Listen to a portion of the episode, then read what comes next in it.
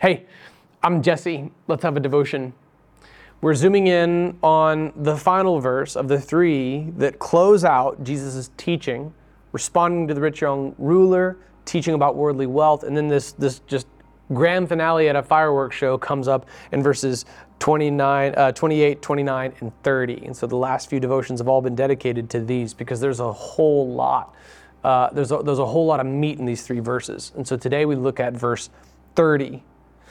But many who are first will be last, and the last first.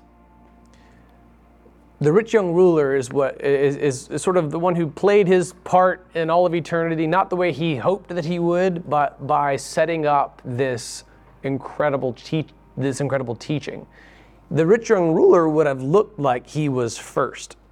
He was wealthy, he had a great deal of possessions, and at least in his own estimation, he lived by and adhered to the law of God. In fact, he wanted to ask what he lacked because he felt like he didn't lack anything. What do I lack? Because I can't think of anything, right? So tell me, Jesus, what other what other brain busters do you have for me? What other hoops do I have to jump through in order to inherit eternal life? And then the response just levels him. He looked like he was in first, but he walked away sad. Fisherman dudes like Andrew and Peter had dropped their nets to follow Jesus, and they would be the ones on thrones judging Israel. See the devotion from two days ago.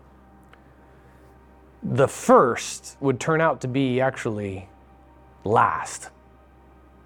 If your whole life is devoted to the accumulation of worldly wealth, and that's your Lord, that's your hope, you're going to find yourself, even if you are saved, it's going to be like one who's just spared from the flames. You will be last. Now, that's not a bad place to be, okay? Like, nobody in heaven envies or covets. Sin has been crucified forevermore. Satan has been destroyed because of what God has done through this life on earth. We will have a perfect eternity in heaven for forevermore. There will never be another angelic rebellion. There will never be another sin. So there's no more coveting in heaven. But this affects life right now, doesn't it? It's almost like that's why it's in the Word of God, because this is when, this right now, before you go to heaven, this is when it's pertinent that the first will be last there. It's a complete upending of the way we view society. Now, the last will be first, which means then that if you have, in accordance with what took place in verse 29, left behind fields, left behind houses, left behind family members whom you love, if you've left all of that behind to follow Jesus, you're going to be rewarded a hundred times over that the sacrifices that we make in obedience to God's calling upon our lives are all taken into account in eternal scales, whose reward then is completely unfair in the best way imaginable from our perspective. That you would be rewarded a hundredfold and that it would last forevermore.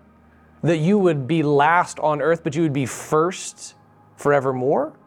That's incredible grace that you would be last on the earth. When you're scrolling through social media and you see your Facebook friends and you look at them and you remember what idiots they were in high school and you're like, how in the world is that moron living in that house and driving that car and living that life and I'm here doing this, right? Like eh, don't don't let covetousness take hold, especially if you're here having answered God's calling on your life.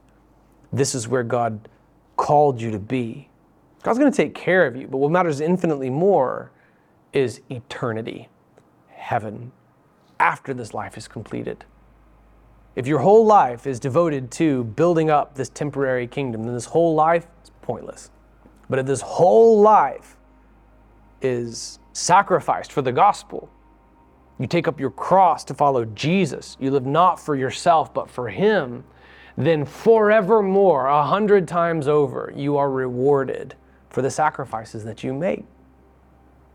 Doesn't that even put like earthly blessings even in more perspective? Like, wow, God doesn't have to bless us at all in this life. Okay, the fact that the fact that I'm sitting here wearing a sweater and a coat, all right, and that I've got a heater above me, like, man, thank you, Jesus. like, you didn't have to do that. that's a blessing. Okay, the fact that you get to live in the house that you live in, that you get to drive the car that you drive at all, like the, you know that your reward is in heaven. This is just the appetizer.